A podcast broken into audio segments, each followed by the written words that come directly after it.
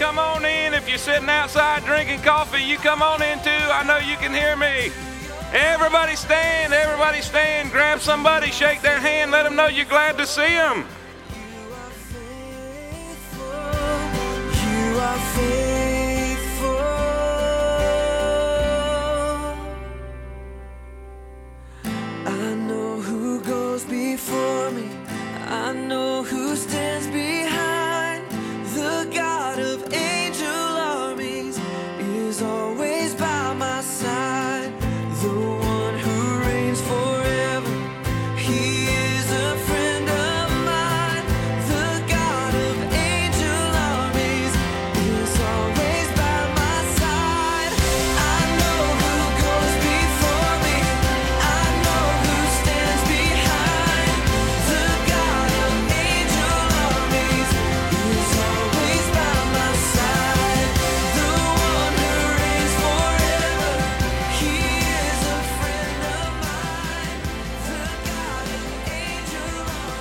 All right, church, say amen. Isn't it good to be saved? Isn't it good to have air conditioning when it's 90 degrees? All right. If you need an outline, if you forgot to pick up an outline, I know there's some running around somewhere. Brother Johnny's got one. Raise your hand. Raise your hand all the way to the front. Uh, Bishop Buchanan, all the way to the front. Okay, I'm gonna I'm gonna follow up. If y'all remember, if y'all remember, we we did not get finished with an outline. Like that's a shocker, amen. Uh, we did not get finished with the last one, but I'm going to give you the last few uh, uh, points on it in just a minute. That way you can fill it out because I know some of y'all are like psycho and you get crazy if you don't fill in every little line. Uh, so I'm going to give that to you, and then we'll go and jump right into uh, the series here tonight. I am so proud to be here. I want y'all to know uh, it is good to be in a place that, that, that hungers and, and wants to learn about the things of God. Amen? And I love being in this place. So let's let's get started. If you have your Bibles, turn to 2 Peter chapter number 1. 2 Peter chapter number 1. We, we have gone through the book of 1 Peter. We're going to jump right into 2 Peter. And we learned several, several things while you're turning. While you're turning, well, I'm not going to do that. I'm not going to rush it. I'm going to rush it. I get to take my time on Wednesday. Amen. All right. 2 Peter chapter number 1 uh, we'll begin we'll begin reading in verse number five we'll begin reading in verse number five then we'll, then we'll do the catch up tonight all right verse number five and beside this and, and basically uh, what that's meaning is your salvation uh, your faith in Christ, you, you, have, you have placed your faith in Christ. Uh, how many of y'all know salvation is just the beginning? Uh, God did not want us just to get saved so we could have a ticket to glory, uh, because if that was the case, we'd go as soon as we got saved. God wouldn't leave us here through this difficulty. God wouldn't leave us here through these hard times and hard days and hard places and, and hard issues that we have to deal with if going to heaven was the only deal. That's not it. There is, listen, salvation is the beginning. Then there becomes a process, a process of development. It is God's will that we be conformed to the image of His Son. Say amen. I, had the opportunity uh, last week to speak uh, three or four times to the, the Community Changers event out in Holly Pond, and I went through I went through the life of Joseph and the, in the places Joseph went through, and and uh, man, it was a great study. And one of the one of the biggest things that you take from the life of Joseph, he is the greatest type of Christ in all the Bible. He is the greatest, without question, the greatest type of Christ in all of the Bible. But one of the things you notice about Joseph's life is it went through garbage. Every step of the way, it seemed he got a dream at 17 years old, and then every step that took place after that, it seemed like it got worse and worse and worse and worse. And you think, what in the world? But in the end, he was sitting in the palace. Uh, he was in the pit, and God, he emptied him in the pit. He was in Potiphar's house, and God educated him in Potiphar's house. Then he ended up in the prison where God employed him, but then in the palace, God elevated him. Say amen. But this is the deal. When you step back, you see a great picture of the Lord Jesus Christ. Now, I'm sure while he was sitting in the pit, he wasn't thinking about that. When he was, when he was being lied about at Potiphar's house by Potiphar's wife, he wasn't thinking about that. When he was in the prison and was, was, was forgotten, he was forgotten in the prison, He wasn't thinking about becoming Christ like or being a great picture of Christ. But God used all of those things. We love to quote Romans 8 28, don't we? That God's going to work all things for good. Amen? Don't we quote that all the time when we get in issues and get in trouble? But it says, for them that are called according to his purpose. And we forget to read verse 29. What is his purpose? For whom he did foreknow, he did predestinate to be conformed to the image of his, his son. So that's what we want to talk about. How do we become more like Christ after we're saved? After we have placed our faith in the Lord Jesus Christ, it says, besides this, beside this, in verse number verse number 5, beside your salvation experience, your journey with the Lord begins, giving all diligence, add to your faith. Everybody say it, add to your faith and to virtue and to knowledge and to temperance and to patience, and to godliness, and to brotherly kindness, which means what? Love, obviously. For if these things be in you and abound, they make you that ye shall neither be barren nor unfruitful in the knowledge of our Lord Jesus Christ. But he that lacketh these things is blind and cannot see afar off, and hath forgotten that he was purged from his old sins. Wherefore, the rather, brethren, give diligence to make your calling and election sure. For if ye do these things, I love this, ye shall never never fall. Father, thank you, Lord, for your blessings and your mercy, your kindness. Thank you for a, a bunch of people here tonight. Lord, they're, they're hungry and they're ready to study your word. And I pray that your will be done. In Jesus' name we pray. Amen. Amen. You may be seated. You may be seated. Here's, here's a brief, very brief uh, review, uh, a brief overview of what we covered so far in, in this particular chapter of the Bible. Uh, we talked about this. If you have your old outline handy with you, uh, the old outline, we learned number one, the Christian life begins with faith. It begins with faith. It doesn't begin with good deeds. It doesn't begin with going to church. It doesn't begin with getting baptized. It doesn't begin by paying uh, tithes or offerings. Your, your Christian life begins with faith. For by grace are you saved through faith. Faith, faith. The Christian life begins with faith. Number two, faith results in spiritual growth. Faith results in spiritual growth. If there is no growth taking place, there's death. And salvation is life. When you've been saved, you've gone from death unto and anytime there is life, there is always growth. If any man be in Christ, he is a new creature. Old things are passed away. Behold, all things are become new. There's going to be some changes taking place. There's going to be things that take place. Uh, we're not going to be perfect automatically. We're not. We're probably never going to be perfect. Period. But there will be some changes take place in our life. When we are born, something takes place. Growth happens. It's a natural response. Now, why does that take place? Two things we said because of a new nature. When we get saved, God puts a new nature in us. He puts a new nature. We were born with the old nature. We were born with the, the Adamic nature or the, the nature that we received from Adam. Uh, it is corrupt, it is broken. But when we got saved, we were partakers of the divine nature. Are y'all with me? Say amen.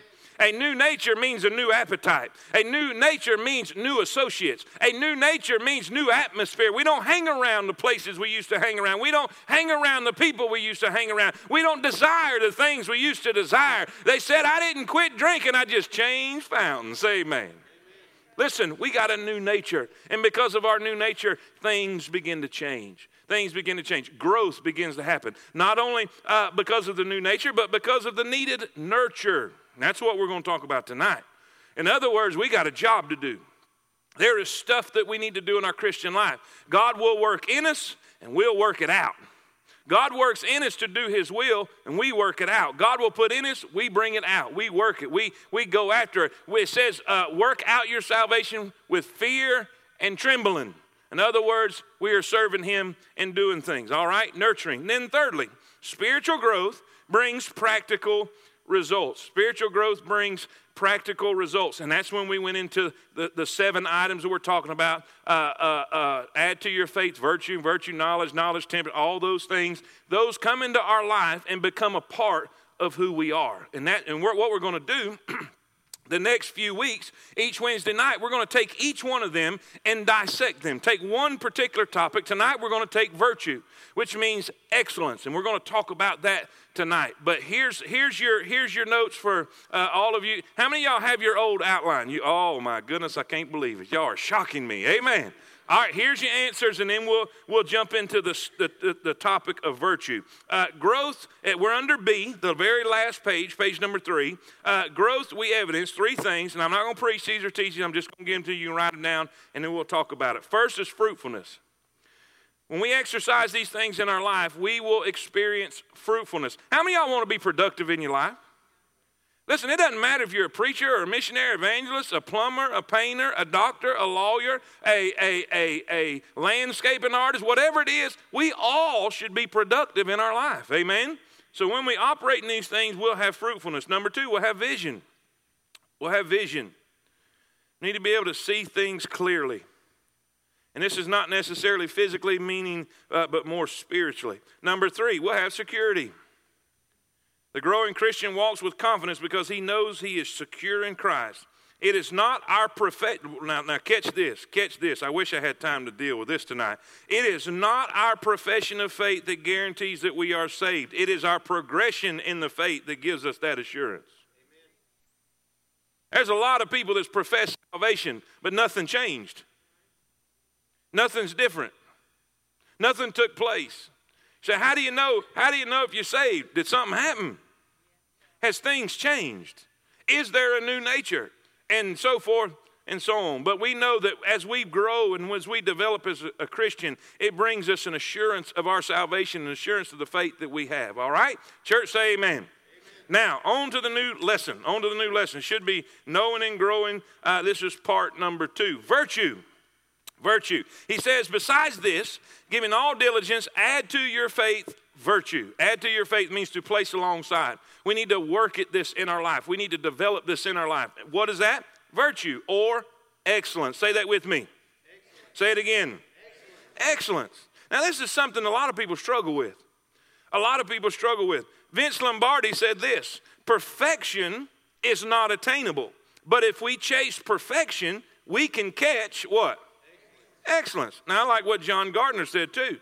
Excellence is doing ordinary things extraordinarily well. Excellence is simply doing ordinary things extraordinarily well. You know that I put in parentheses in my notes if you want to put this. I put right there beside my notes, this means anybody can do this. Nobody has an excuse to be sorry. My grandmother, she, she, she, was, she was cool. I'm telling you. Uh, I grew up. I grew up on the ocean. Uh, uh, I mean, right there at Fort Pierce, and, and, and, and, and I didn't live but two or three, four or five minutes from the beach. And, and, and my grandma would always say this. This was I've never forgot this. Uh, she said, "There's no excuse to be dirty. There's no excuse to be dirty." This is what she'd say. Anybody will give you a bar soap, and there's a whole ocean out there. So if you're dirty, you're sorry. No excuse to be no excuse to be dirty. Now we can say this: there anybody give you a bar soap and Smith Lake is right there. Amen. There's no excuse. And you know what this tells us right here? There's no excuse to lack excellence in your life. There's none. Uh, excellence does not mean you have to be a superhero. It doesn't mean you have to have super abilities. It doesn't mean that you have to have super talent. It doesn't mean you have to have super intellect or intelligence. It just means you do ordinary things extraordinarily well. You can be excellent in whatever you do. We're going we're to talk about that some more. Uh, Ralph Marston, he said this Excellence is not a skill, it's an attitude. And let me, let me give you one of my quotes Excellence is a pursuit. Excellence is a pursuit. In other words, it's something you strive for and you keep striving for and you keep working for. and I know what some of y'all are thinking. Why are we talking about this in church? This sounds like some CEO motivational speech. Do you realize do you realize what we do for God is important? What we do for God is important. Uh, I, you, let me read this. I'm going to get carnal if I'm not careful on this. Uh, does excellence matter to God? I mean, really, this is a question that we should answer. If it's in, if it's in His Word, I think it matters. Amen. But we need to talk about this more. He said, add to your faith. You need to work on being excellent in whatever you do. He says, look, does excellence matter to God? Does God care about quality? Is he concerned with how well things are done? Does it make any difference to God whether the instruments are in tune, the worship team has rehearsed the songs? Some would say no, doesn't really matter. All God cares about is our hearts. It's the thought that counts. God is not impressed with a slick program or flashy audio visuals. What matters to Him are internal things like love, compassion, and humility. And that sounds good. That really does. That sounds good, and that's partially right, but it's also partially wrong. God doesn't care about those things in and of themselves. God is primarily concerned with our hearts. Watch this. Watch this. But, I underline that three times. But, God does care about those things as an expression of our hearts. Because the way we serve God in the church, in our homes, in our workplaces, in our families, the way we live out our faith, the level of commitment we have to doing things well, to honoring God in every area of our lives, that reveals what is in our hearts. It reveals what's in our hearts. It's not the things themselves that God cares about, it's what those things say about our hearts. What do you what do you what do you do when when when a kid's goofing off or in, in high school or in school when you're the teacher and they're not doing it to the best of their ability? Quit doing it half. No. half hearted.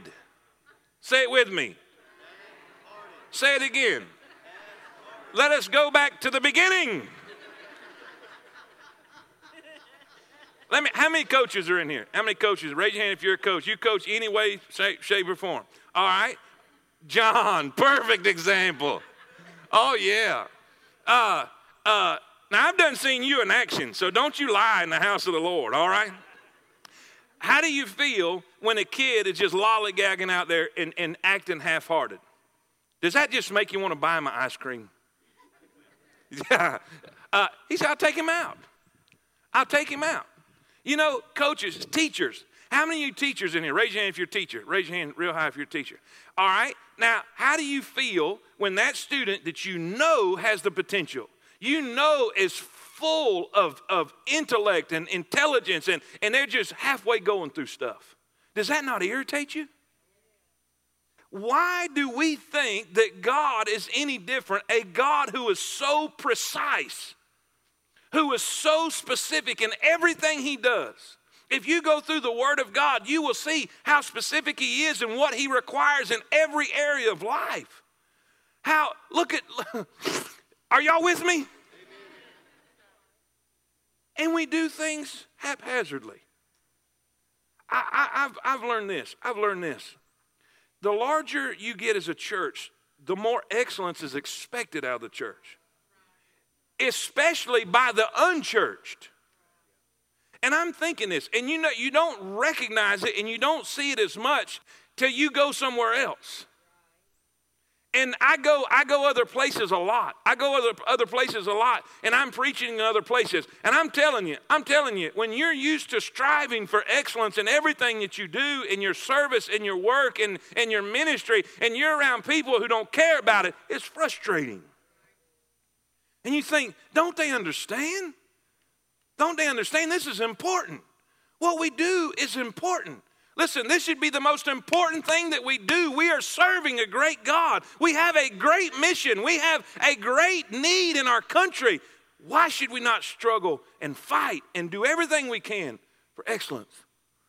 Listen, our church, listen, every Tuesday, every single Tuesday morning, we are, as a staff, we get together and we, we talk about what went right on Sunday, what went wrong on Sunday, what we need to improve on Sunday, what we need to do better, what we did poorly, everything you can imagine. Every single week, every single week, we want to get better. We want to be excellent. Not necessarily so we can attract people, although excellence does attract people. People are attracted to excellent teams excellent choirs, they're attracted to excellent doctors. Let me see if I can just find the sorriest doctor I can find to do my heart surgery.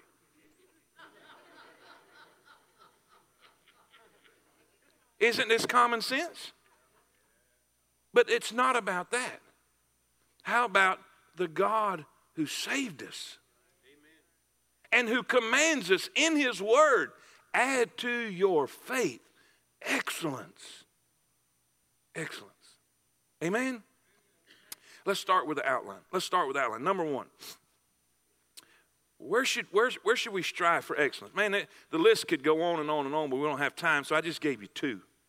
Let's talk about some really important areas where we should strive for excellence.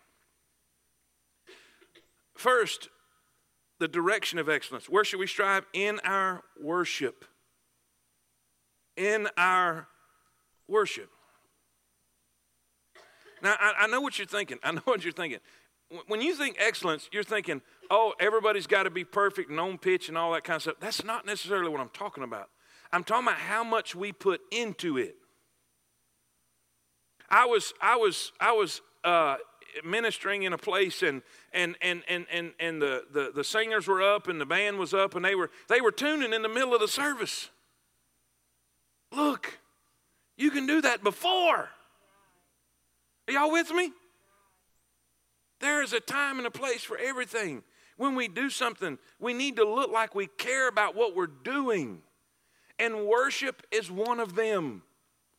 Worship is one of them. I've been in, I, have been in churches and, and, and, and, and, and I, I think the people had the mentality uh, make a joyful noise because that's what it was a noise. Listen, if God didn't care about what it sounded like, He wouldn't have been specific about giving certain people voices and certain people not. He'd have made us all the same. I do not believe that God intends for everybody to sing. Somebody needs to watch. Say amen.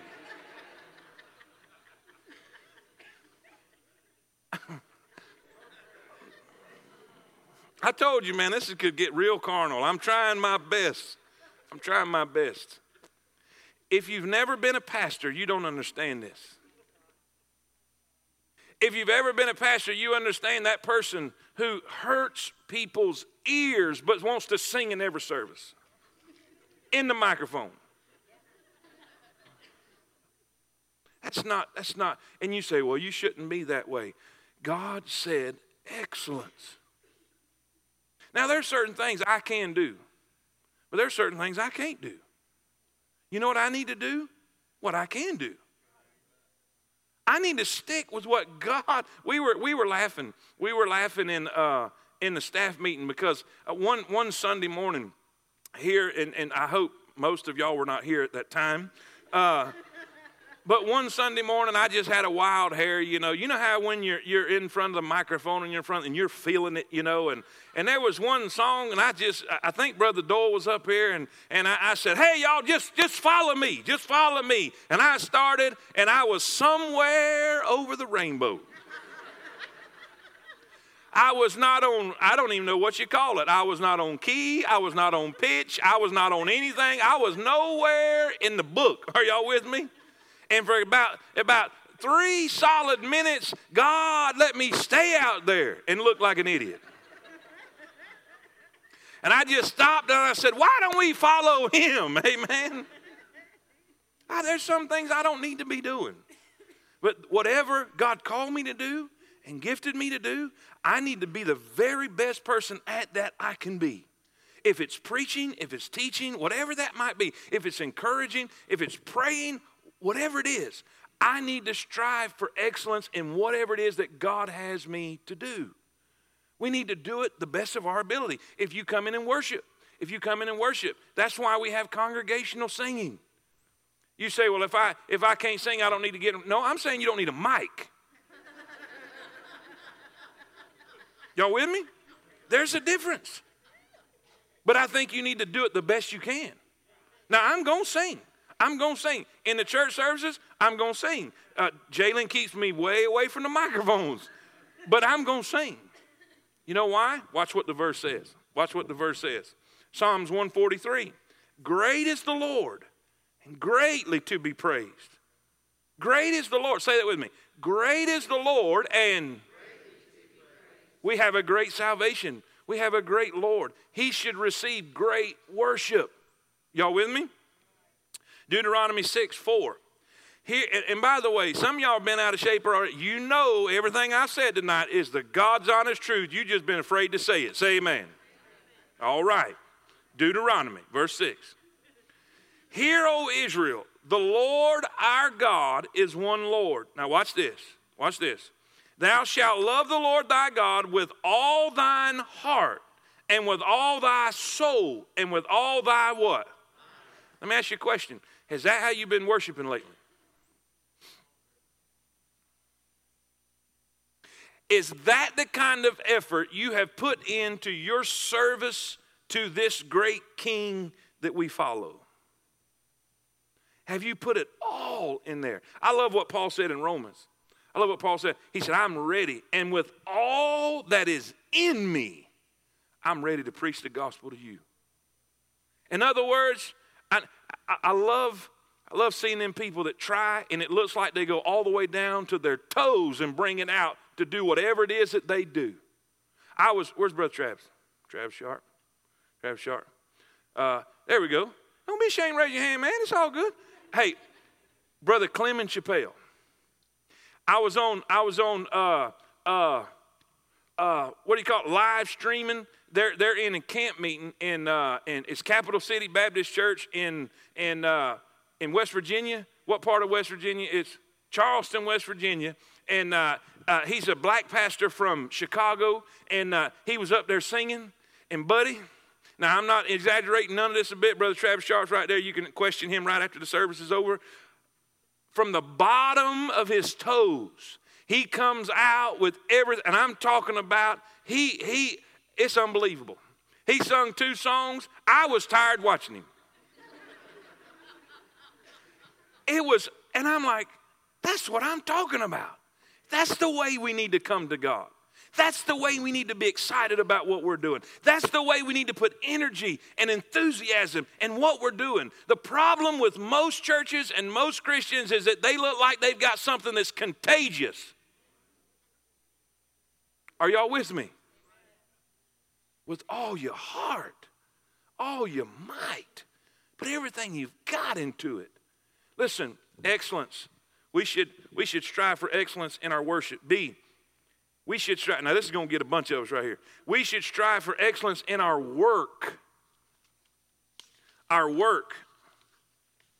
Now, now, most people think that I'm just talking about right there, you know, you're, you're as a Sunday school teacher or in the parking lot uh, as first impressions or, no, no, no. I'm talking about whatever it is you do. Whatever, whatever it is you do, are you doing it with excellence?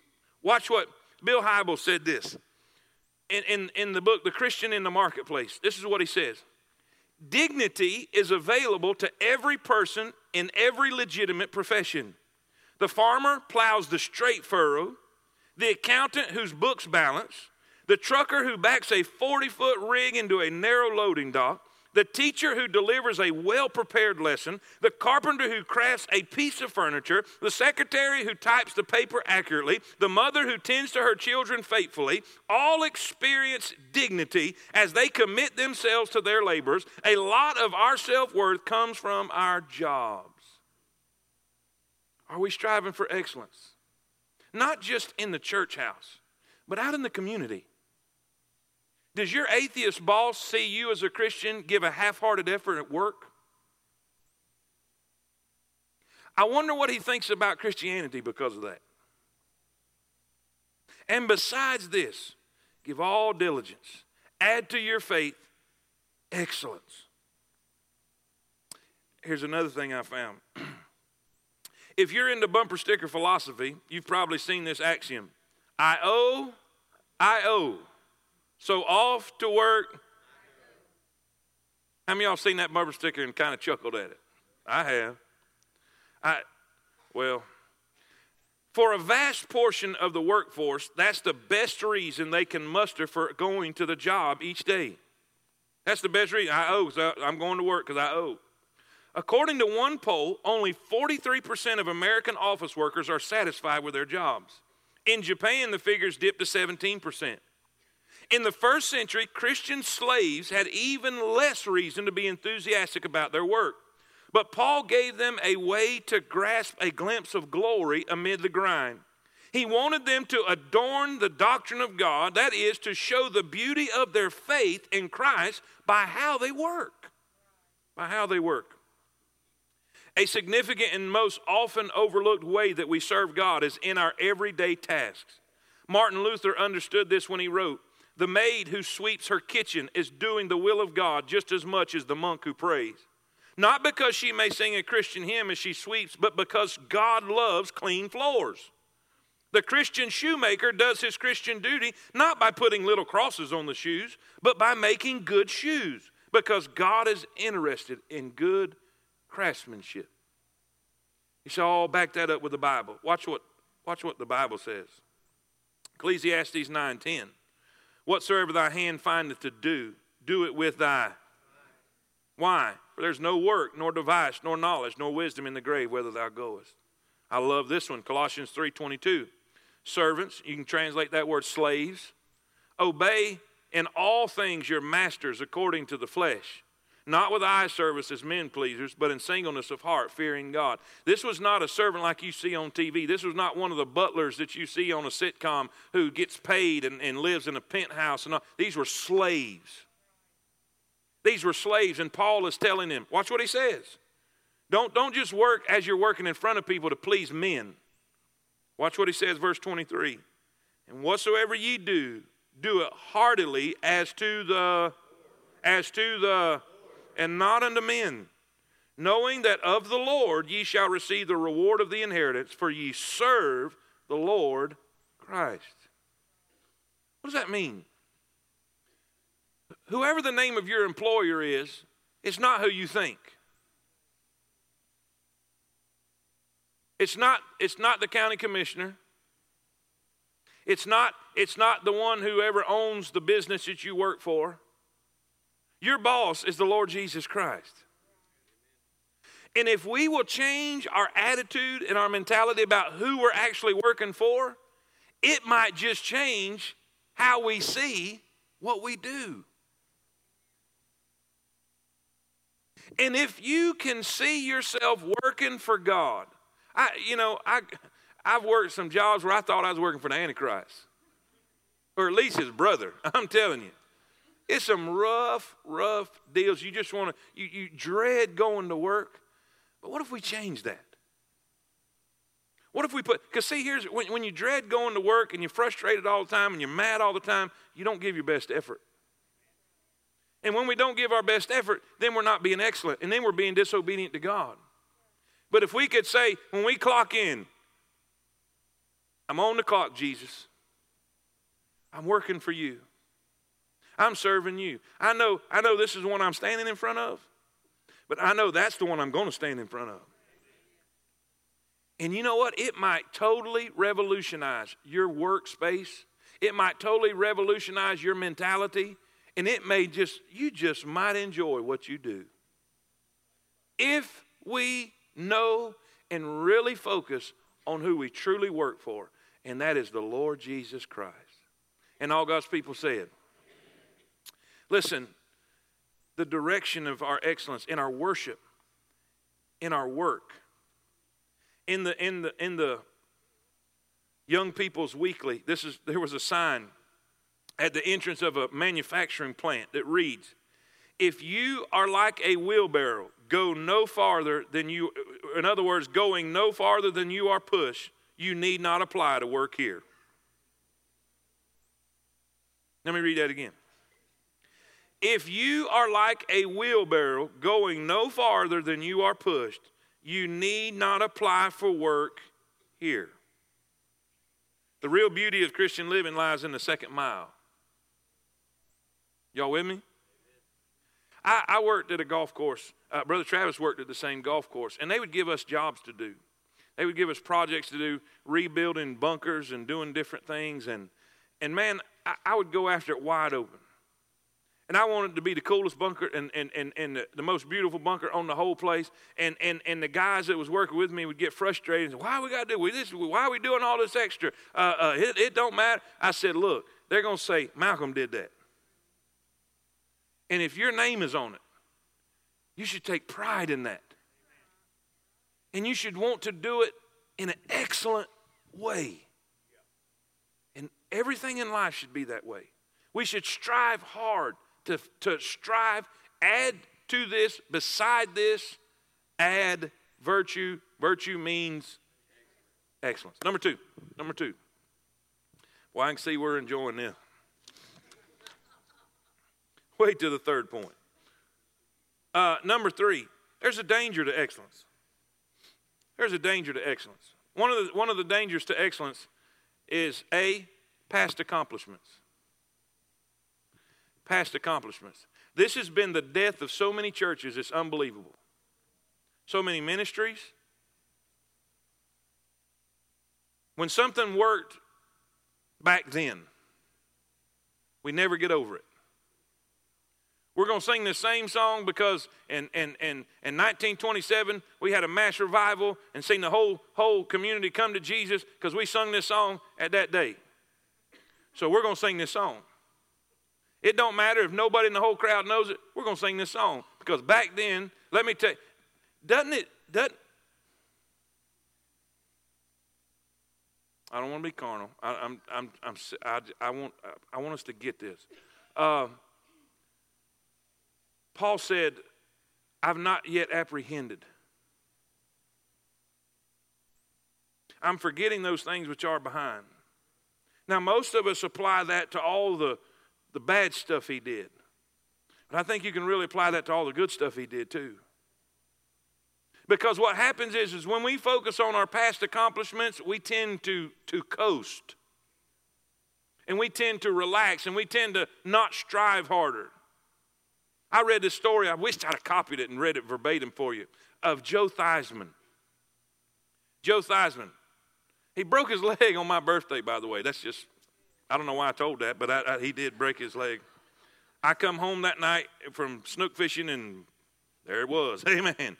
Uh, he has two Super Bowl rings. He has two Super Bowl rings.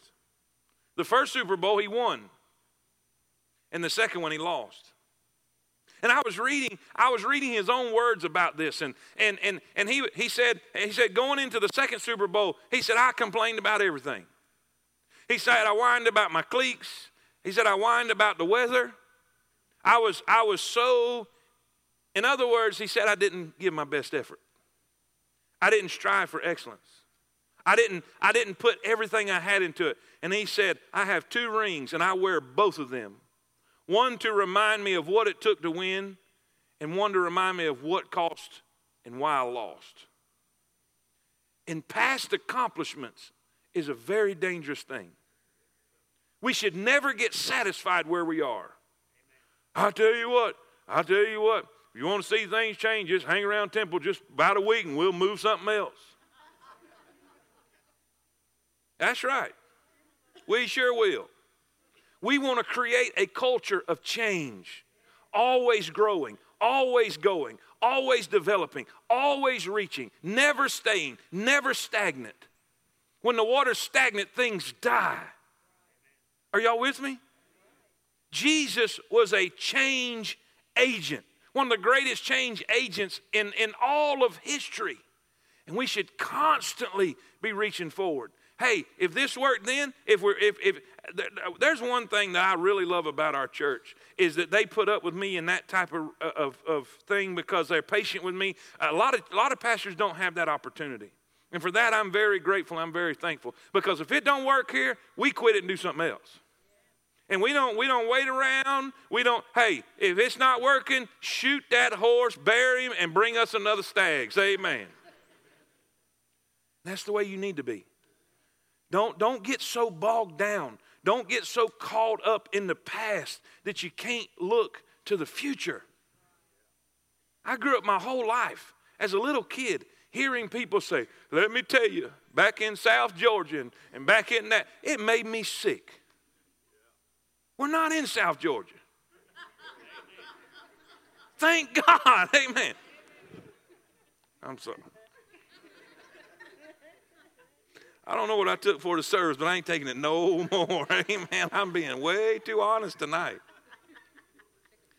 It's okay that things worked back then, but this is now. This is now. Don't slow up. Don't give up. Don't, hey, don't coast. Don't coast. Even if, you know what the greatest, the greatest danger to great is? Good. I have seen, I have seen so many marriages. And can I be honest a little bit? I mean, I have already, amen. Uh, I've seen a lot of good marriages that could be great. But they're not great because they're good.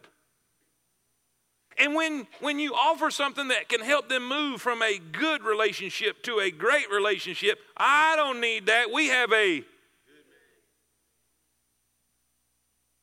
And you know, there's so many churches that could be great. I mean, they could be great, but the problem is they're good. And they don't want to change them. Why should we change that? Why should we stop that? You know what? 2007. I came in 1999. And in 2007, we had our greatest growth year the church has ever seen. 2007. I, I can show you on the charts.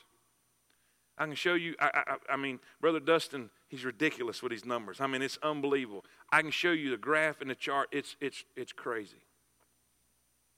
And you know what? That's when we started changing. That's when God put it in my heart. That's when God started showing me things that were wrong, that we need to fix, that we were adjusting. And, and it was right after our best year. I'm like, God, couldn't you have done this on a down cycle?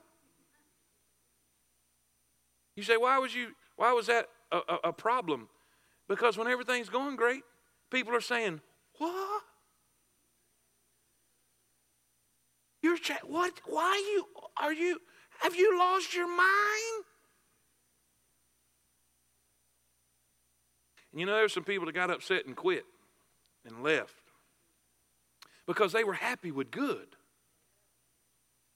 They were happy with good. And good was good. I'm not going to lie, it was good. But God said, I wanted great. I demand excellence. I want you to, I want you to be better than what you are tomorrow than you are today. And I can show you on the chart. Great's a lot better than good. Good meant one full service. Great meant three full services and running over.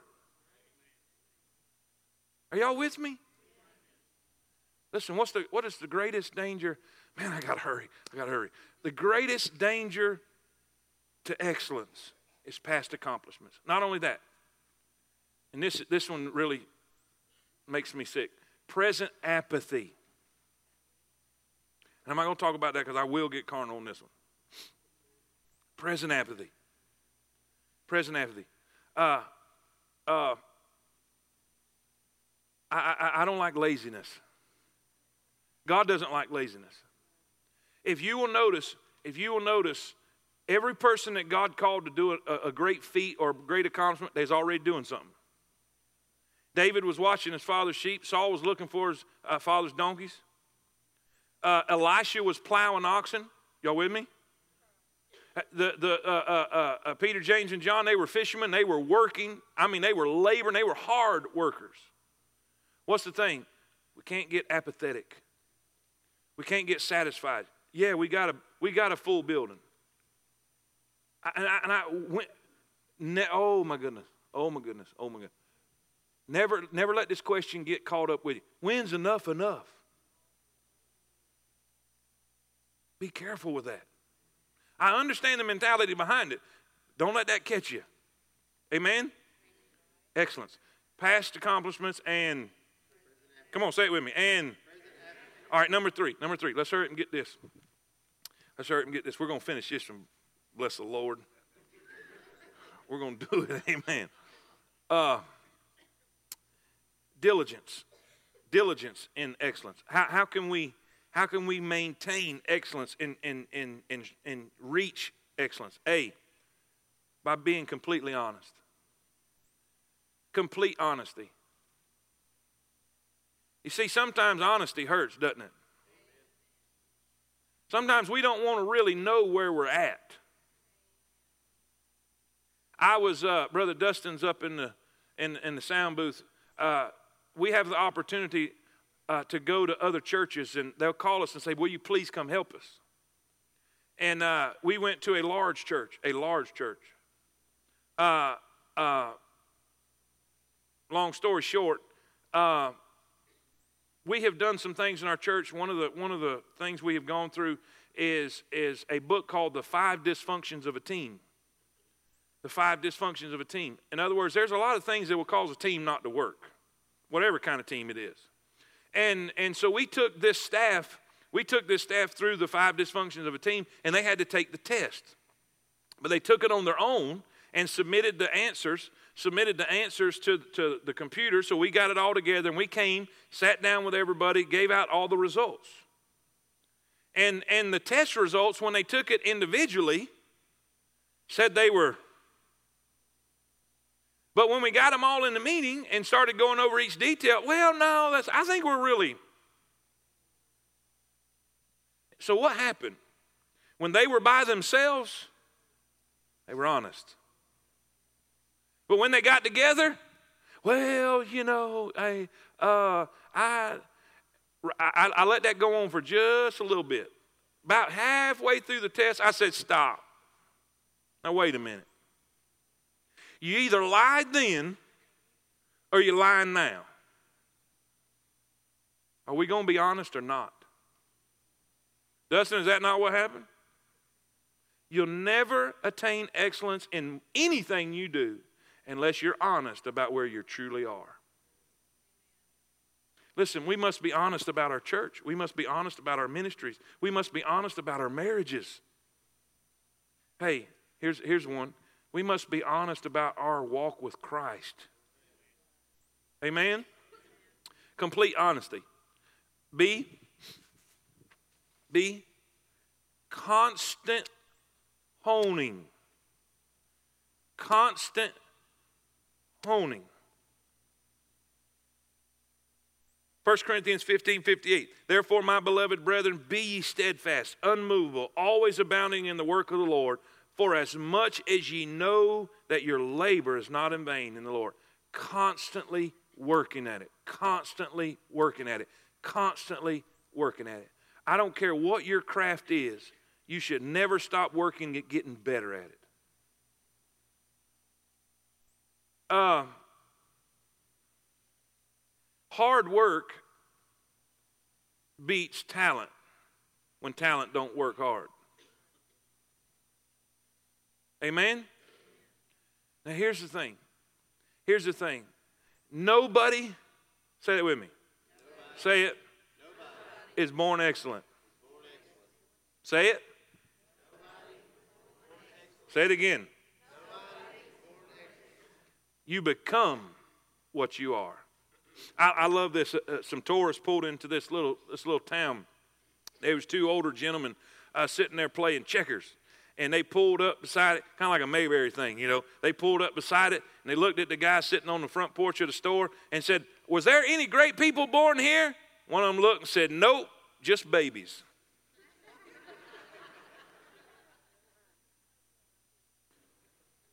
Nobody that's great was born that way. Oh, but look at LeBron and Michael Jordan. They may have a lot of talent, no doubt about it.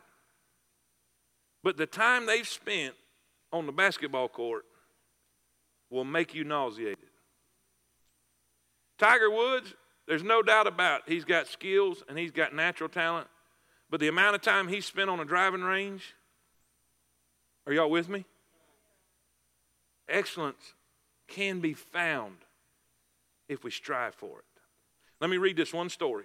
I know it's a little bit longer than I normally put in a message because I know we lose our attention when it gets, up. but I have to read this. I have to read this. And I put it on purpose where it is, and we got plenty of time. We got plenty of time, all right? Uh, Reader's Digest, October 1993.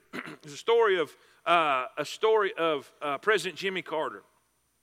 For many years, Admiral Hyman Rickover was the head of the, new, the U.S. nuclear navy. His admirers and his critics held strongly opposing views about the stern and demanding admiral. For many years, every officer aboard a nuclear submarine was personally interviewed and approved by Rickover. Those who went through those interviews usually came out shaking in fear, anger, or total intimidation. Among them was ex President Jimmy Carter, who years ago applied for service under Rickover. This is his account of a Rickover interview. I had applied for the nuclear submarine program, and Admiral Rickover was interviewing me for the job. It was the first time I had met Admiral Rickover, and we sat in a large room by ourselves for more than two hours. And he let me choose any subject I wished to discuss, and very carefully I chose those about which I knew most at the time current events, seamanship, music, literature, uh, naval tactics, electronics, gunnery. And he began to ask me a series of questions of increasing difficulty.